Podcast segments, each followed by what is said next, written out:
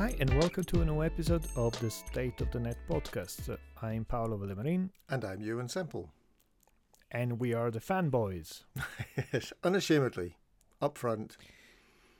Yeah, it only it always takes half an hour to start recording this because we're always running the latest beta version of everything. And nothing just works. It's so good. It's so exciting. I mean, I, I really enjoyed this, but um, last week I had an important presentation that I had to, to do on Zoom with like a dozen people on the other side. Mm-hmm. And everything was set up, everything was ready, everything was working. And then a thunderstorm come, come and the power goes away. and there's n- no power in the house. And we call them, and they say we're going to restore it like 12 hours later. So, and this is like two hours to the presentation. I said, what do I do? I need to find another place where I can find Wi-Fi. I. Like, I asked my dad, "Do you have Wi-Fi at the office?" Oh, yes, we have, but the Wi-Fi is not good. We use ether- Ethernet. I said, "There's nowhere I can plug an Ethernet cable in my Mac." So I go to my in-laws in Trieste. I drive to Trieste. I get there, I set up my Mac, and set up my iPad, and I decide to use the iPad as a second screen, so I can run the presentation. You know, I have presenter note on my computer and the presentation on the on the screen, and then I start the Zoom call, and then it is here to share the screen that is shared to the Mhm. iPad. Mm-hmm. That was a bit too much. I mean, Well, I think that's that's partly Everything- Zoom, isn't it? It doesn't like you to do that. uh, it it was. I mean, I don't know. It was a combination of Yeah. things, but basically everything stopped. Amazingly, my voice was still going through. So it takes a lot to stop you talking, Paolo. That's been said before. Yeah, yeah. So I kept going through the thing without being able to change slides, or it would change like like five minutes later. I couldn't read my presenter notes. I mean, it was awful. dear. Um, it it it kind of turned out okay anyway. But uh, Ooh, you know when they say you shouldn't be running this thing on a on production machine, yeah, yeah. production machine, yeah. yeah, probably that's what they mean. Well, it's funny because I I'm running the beta on my watch as well, and I mean I probably use my watch more than any other device at the moment. I'm deeply attached to it, and that felt like a Mhm. big, a big step to do that because you well they say you can't go back. You can go back the next time another version of the software comes out, but anyway, it's quite a commitment to to do that. But uh, I just couldn't not. You know, they'd been warning us for like you know the month of July that it would be out any day. And the fact that I was checking mm, maybe six or seven times a day whether it was ready or not was a pretty strong indication I was going to load it as soon as it arrived. But I'm loving it. I mean, I, I'm loving the fact I can script it. You know, I've got a little script that opens up a different watch face in the mornings when I wake up that's got a meditation timer on that watch face and it all just happens and it's, it's magic. It's great. Okay, let's stop talking about our little Apple devices Yeah. and talk about other algorithms. Um, did you hear about the story with schools in the UK? Did I hear about? I mean, there's been practically nothing else on the news for the last week or so.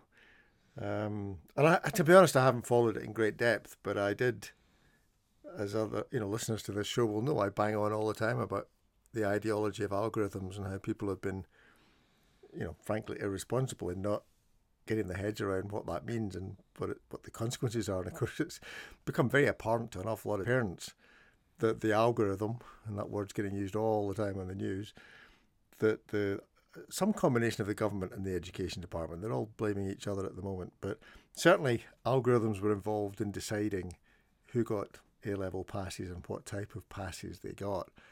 And uh, so it's just suddenly opened people's eyes to the fact that this isn't some, you know, vague, geeky, I don't need to worry about it sort of thing. It's something that actually directly affects your life, you know. Even if, to be honest, I mean, from the little I read, I mean, technically it is an algorithm, but uh, all they did was uh, adjust the existing votes they had with the the each school averages or i mean they didn't it, it wasn't anything particularly sophisticated. It's just that in a number of cases people ended up having lower grades than they had before and that's why they complained. Well, was, I think the contentious thing was that they included the previous school performance, and it meant that so, for instance, one of my relatives got into Cambridge, but she was the first person from her comprehensive school to Mhm. ever achieve that. And if she'd done her A levels this time, she wouldn't have got in because they'd have decided that the school was an indication that she was unlikely to have got that high a mark, therefore, blah, blah, blah. And so I, I wrote a blog post about it the other day there where I was saying that it's this sort of, on its own, looks relatively innocuous bit of information. But when that bit of information gets used in a different context or gets combined with another bit of information, it all of a sudden becomes less innocuous and, and has significance that you may not have anticipated previously. Um, so I think I think that's my, my worry about the whole thing that once you automate meaning um, and that then gets buried under process, stuff just sort of happens. You don't like it, but you can't really work out why, and you can't do an awful lot about it. In other news, now they say that not only Microsoft but possibly also Oracle are interested in buying TikTok. Yeah. What do you think about that? Who knew that Oracle was still going? but uh, but yeah, I mean it's it's when you have the president of the United States wading in as well, it's quite a quite a mix, isn't it? And and politics in China and and eh, I don't know.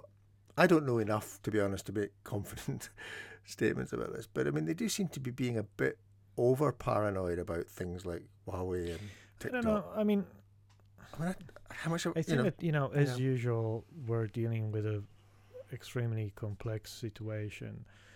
On one side, it is true that uh, there is plenty of Western applications that are not allowed in China. Yeah, for sure. So one would say, you know, okay, and then we block one of theirs, and suddenly we are undemocratic. On the other hand, uh, I don't think you can really stop this. On the other hand, you have situation like the the current challenge uh, with Epic and Apple and Google stores, and uh, Epic being funded by a Chinese company Yeah. and uh, on the other hand, uh, the fact that uh, if they stop the idea that if they prevent American companies from dealing with Chinese company, it would mean that uh, Apple would not be able to put WeChat on their iPhones, which would basically kill the market uh, of Apple product in China because nobody would buy.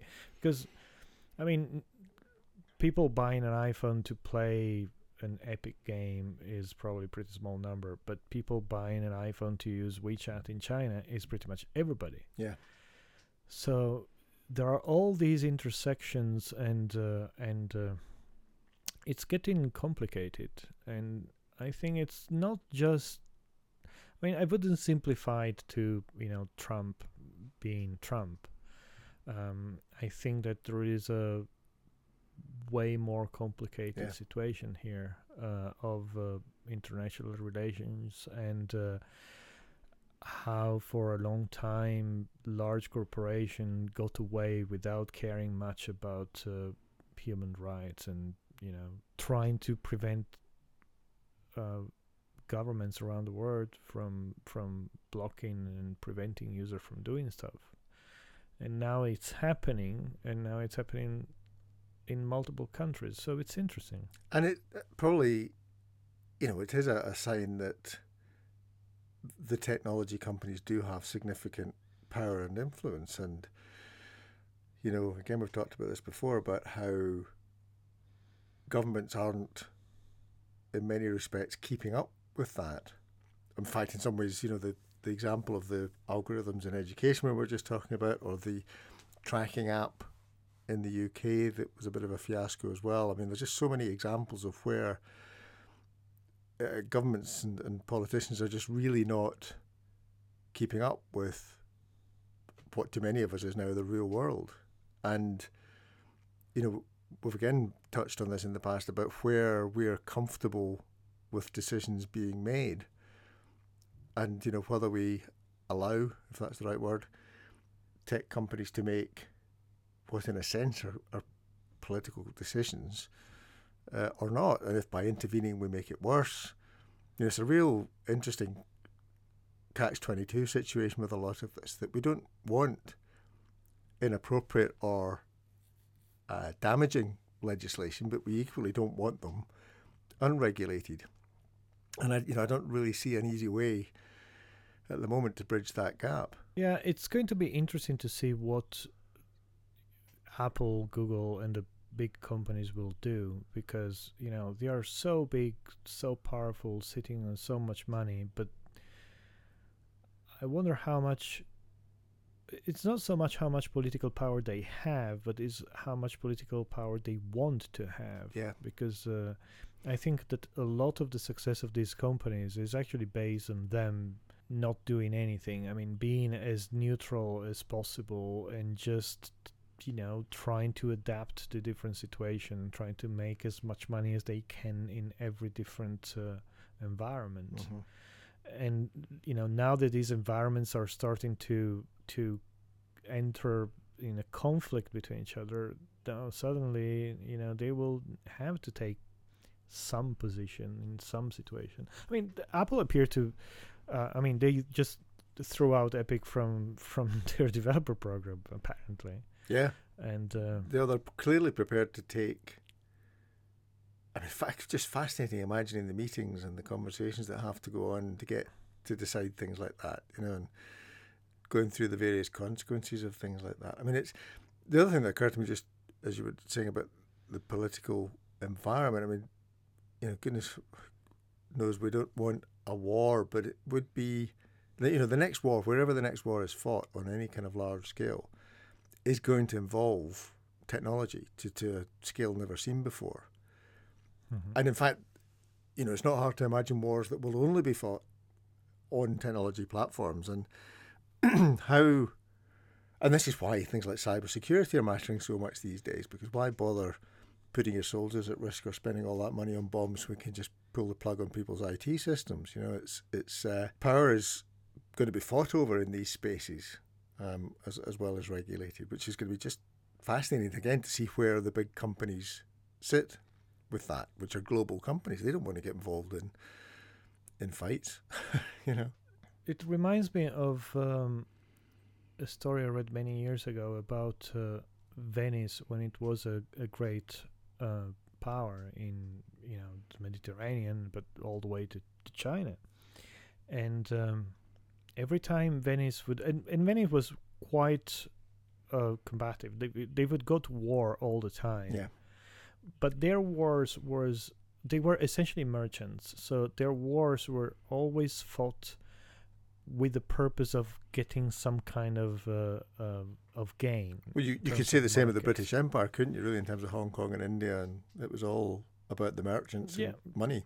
Yeah, And what I thought was interesting in this story is that, uh, by definition, every time Venice would go to war with somebody, they always had an open channel of negotiation. So Hmm. they were fighting a war on one side, but they were negotiating on the other. interesting. and they were and as soon as they would get to a deal they would stop the war so the the war was essentially just a a, a pressure point interesting.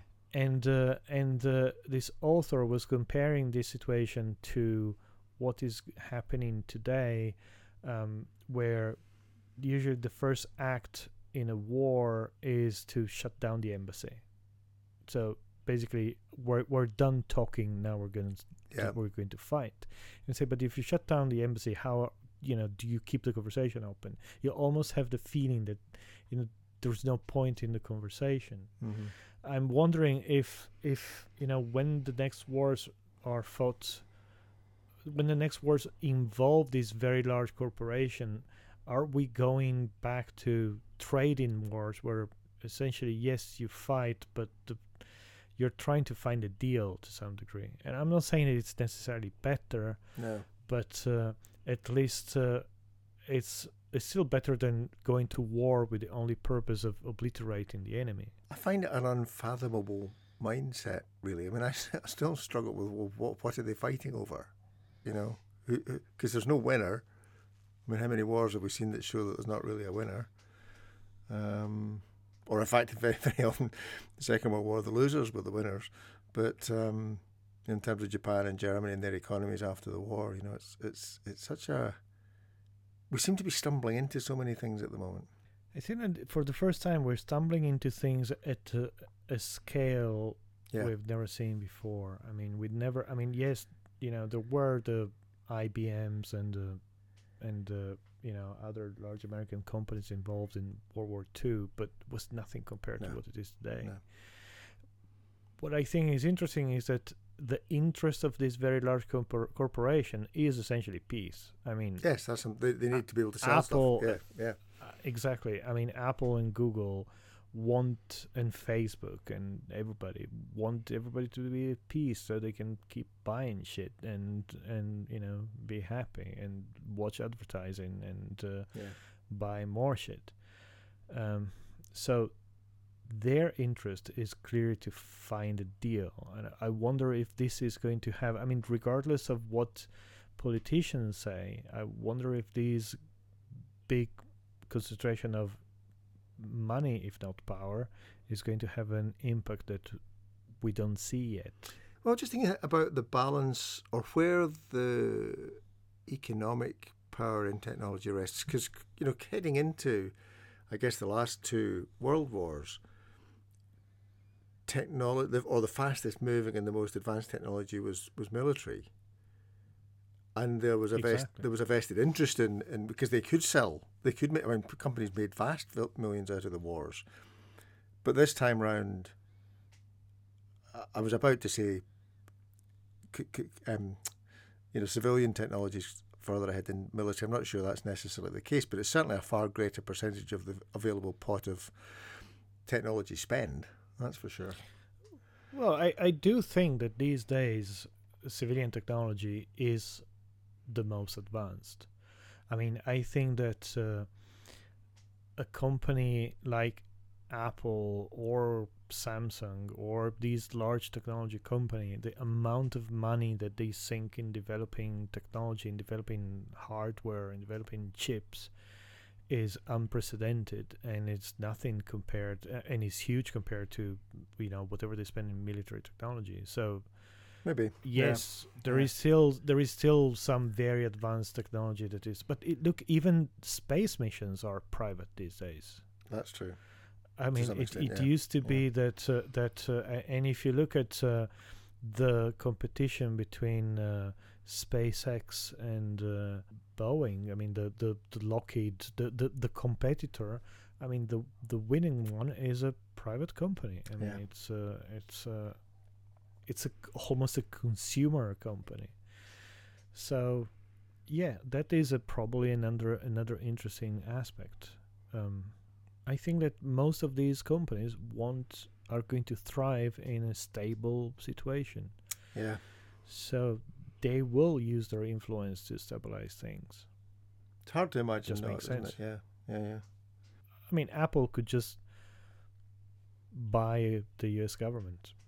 Just buy. I mean, I think they have enough cash. Just buy them out, They're certainly better run. or they could do a joint venture. You know, Google, Apple. You know, instead instead of having two parties, you have two companies. You just vote for your Well, and this this is something company. we've talked about before. You know, do we have more? Uh, can can we exercise more influence over commercial companies through what we do or don't buy, any more than we can attempt to vote in some pretty um, imperfect voting systems these days? It's interesting, isn't it? well. You know, we vote for these companies every time we buy their That's what I'm products. thinking. I know. I know. and uh, I guess it's, I guess it's a little bit more of a problem because I mean you, you, we definitely we, we we do give plenty of votes to Apple. You know, we don't vote for Facebook or for Google. You know, you don't pay for their services, so you're not really deciding. You you might decide not to use their services, Yeah. but that becomes a slightly indirect uh, route. Yeah, it's interesting, isn't it? It's kind of like rigged voting on, on their behalf. Oh look, they have just added um, the West Wing, uh, the TV show on Prime here in Italy, and and I've started watching it again, and it, it used to be one of my favorite TV show in Mhm. history, but I haven't. I mean, I saw it the first season aired in 1999, so it's it's 20 years old. Gosh. Yeah. and it's still so good. I mean, Yeah. it's written so well. The dialogues are so good. I mean, it's it's fiction. I appreciate that you know no politician, no one on the planet speaks like that, but it's still so good. I mean, if you like, uh, you know, there's plenty of fictional characters that that we like. I mean, if you like Iron Man, I like uh, President Bartlet. Um, I have to. I've, I've never seen a West Wing. I have to confess. Oh, it's I highly recommend it. It it's it's uh, it's so well written. It's uh, it's brilliant. But we're we're currently, as, as I think I said, going through Ashes to Ashes and like well, Life on Mars and Ashes to Ashes, and uh, just again being blown away by that and the, the sort of profundity of it in some ways, and uh, and it's it's it's funny because I mean I, I'm reading a book at the moment about uh, how we perceive the world and the differences between conception and perception and the fact that most of what we think is reality is actually a concept. And it's the sort of stuff that once you start getting, into mindfulness and meditation whatever you start to pick apart. And it is funny how these things all sort of start to come together because as some of the folks listening might know my mother passed away last week. And so we've been grappling with that what it means how we feel and and dealing with some of the consequences and uh, this morning was a really, really funny coming together where, as I say, I'm reading this book about consciousness, which has gone into perception and talks about quantum mechanics and talks about Schrodinger's cat and the Heisenberg uncertainty principle and how waves can be, you know, th- a, a, a, an atom or an electron can be a wave or a particle, depending how you look at it, all, all that stuff. And then I go on, and this relates to technology because I go into the government's uh, Tell Us Once website Mm-hmm. which I was slightly worried about because it says tell us once, but before you tell us, you have to get her driving license, her passport number, and her national insurance number. And I'm thinking, oh, okay, so I, I do all the work and then tell you once. but in fact, I, I- then get into the website, and the first question is Are you the executor operating on behalf of the deceased? Or if not, do you have their permission? Right? So, two separate dependent questions with only Mhm. one checkbox choice between yes or no, right? so I'm immediately feeling like Schrodinger's cat. But I'm thinking, well, I'm, I'm, I'm I I can't, I can't not answer, but neither answer is going to be right because the first question hasn't been answered yet, you know. And and then it become became became incredibly appropriate because my mum once came home and told the family about a friend of hers who had built, who'd been doing up her garden, and had built two ponds with a bridge between them. Right? And then wondered why we all looked at it and fell about laughing. Ponds. Yeah. So, it's, see, see, you either wade through one pond to get to the bridge to go over the bit of dry land, or you use the bridge to cross the bit of dry land that you could just walk along between the two ponds, right? And Mum never quite got why we found this so funny. So the combination of Schrodinger's cat, the two points with a bridge between them, and the, being asked this question that I can't answer without being wrong either way I answer it, um, was a colliding of many aspects of my life at the same moment. but actually, I mean, it, it, it that issue about how we label things and what we call things, and the fact that as soon as you have a database, you have to call them something. Again, loops back to the schools and what things mean and what they mean now and what they might mean in the future. And the book I'm reading is about the fact that we can we we, we convince ourselves that reality, that the conceptual fiction that we make up, the process of labeling and seeing things as separate, we convince ourselves that that, that is reality. But actually, reality isn't. It's it's complex. It's chaotic. It's all. It's behind that. It's underneath that. It's it's the oneness to to quote Buddhism, and we get ourselves in an awful mess and upset ourselves because of clinging to this fiction, and we do it because we think it gives us control, but it doesn't give us control. It just makes us worry that we're out of control, and it's a bit like the wars. You know, you decide who's good, who's bad. You decide almost randomly to fight over something, and the next thing you know, millions of people are dying over, over labels and stories. It's it's quite quite bizarre.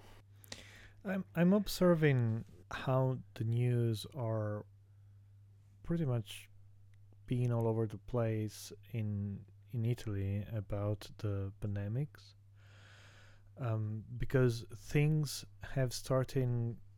I mean, the numbers are growing again, not not as fast as you know the first round, but uh, enough to create some concern. Yeah.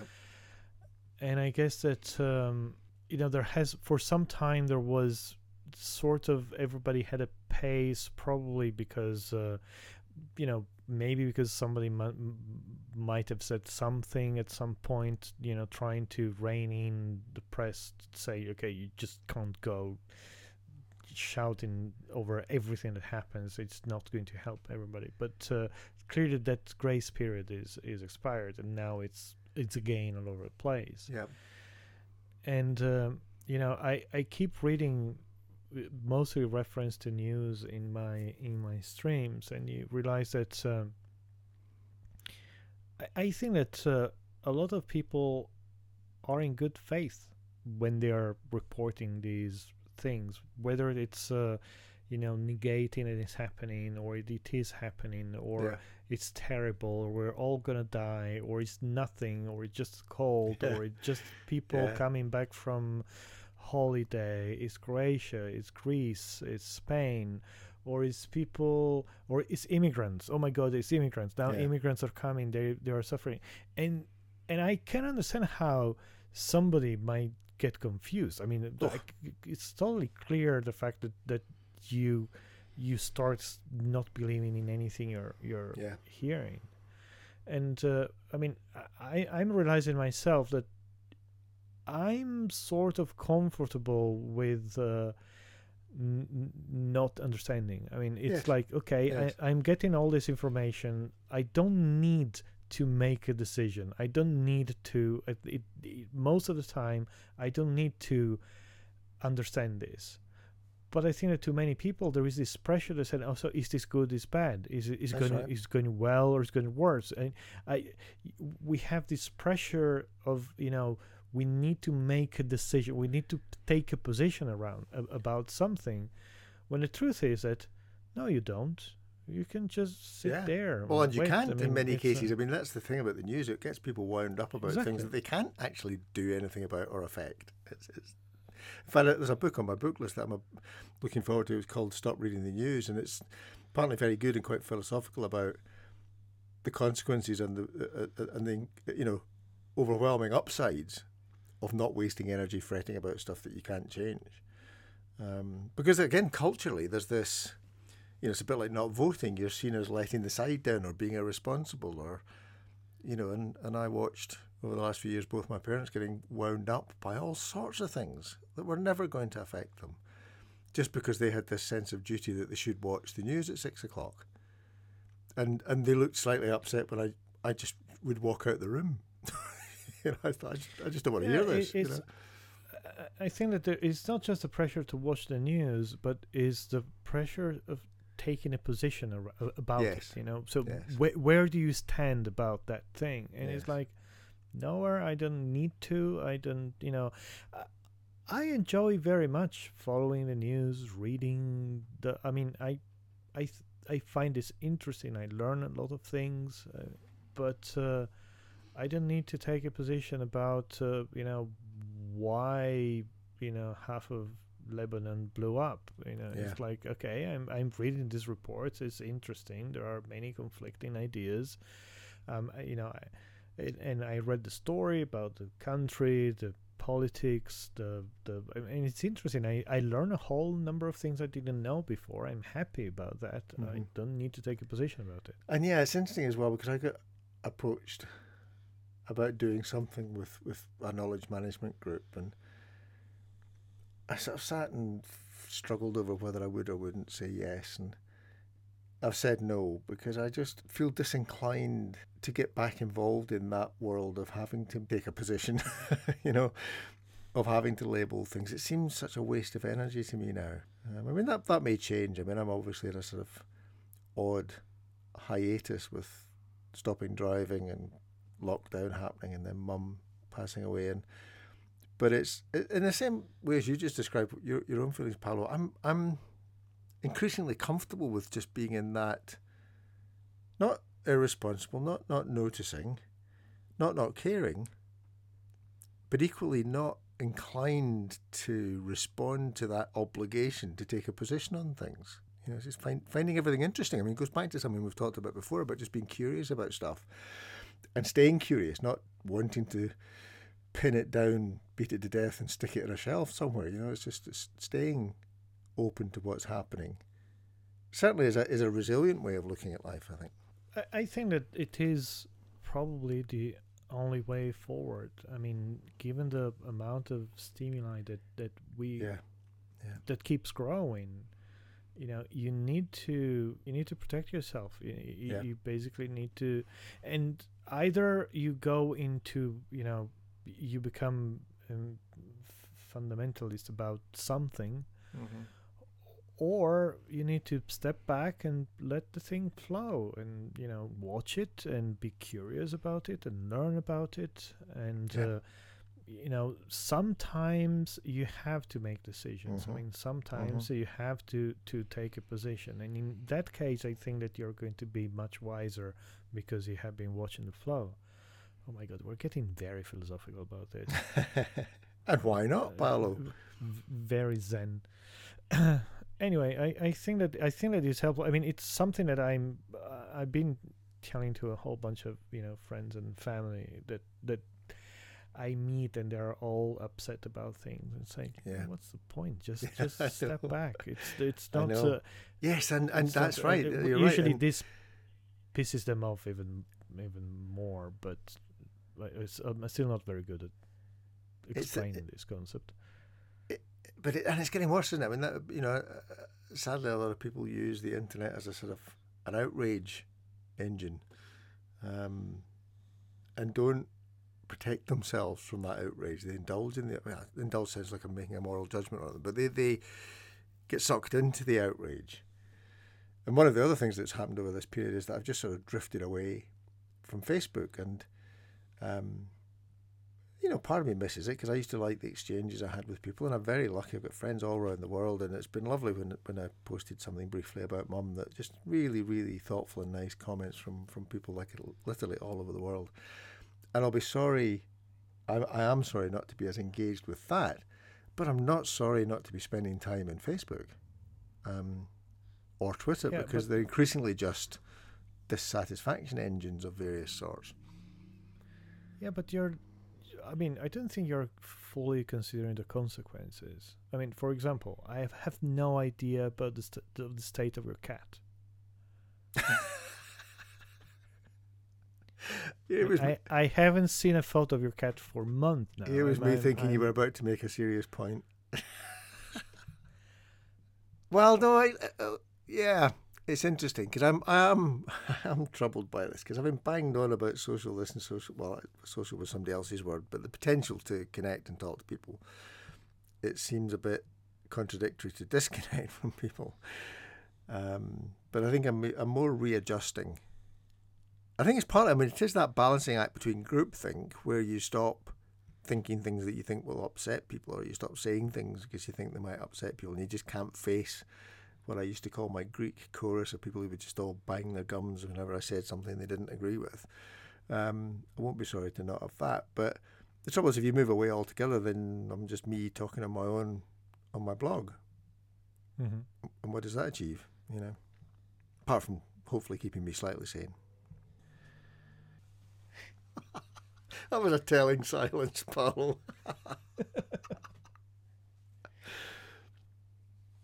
I think we should stop, don't you? And on this note, I think we can wrap up today's episode. Um, thank you, everyone, for listening, and uh, We'll see you next tune time. in in some future episode. Thank Bye. you.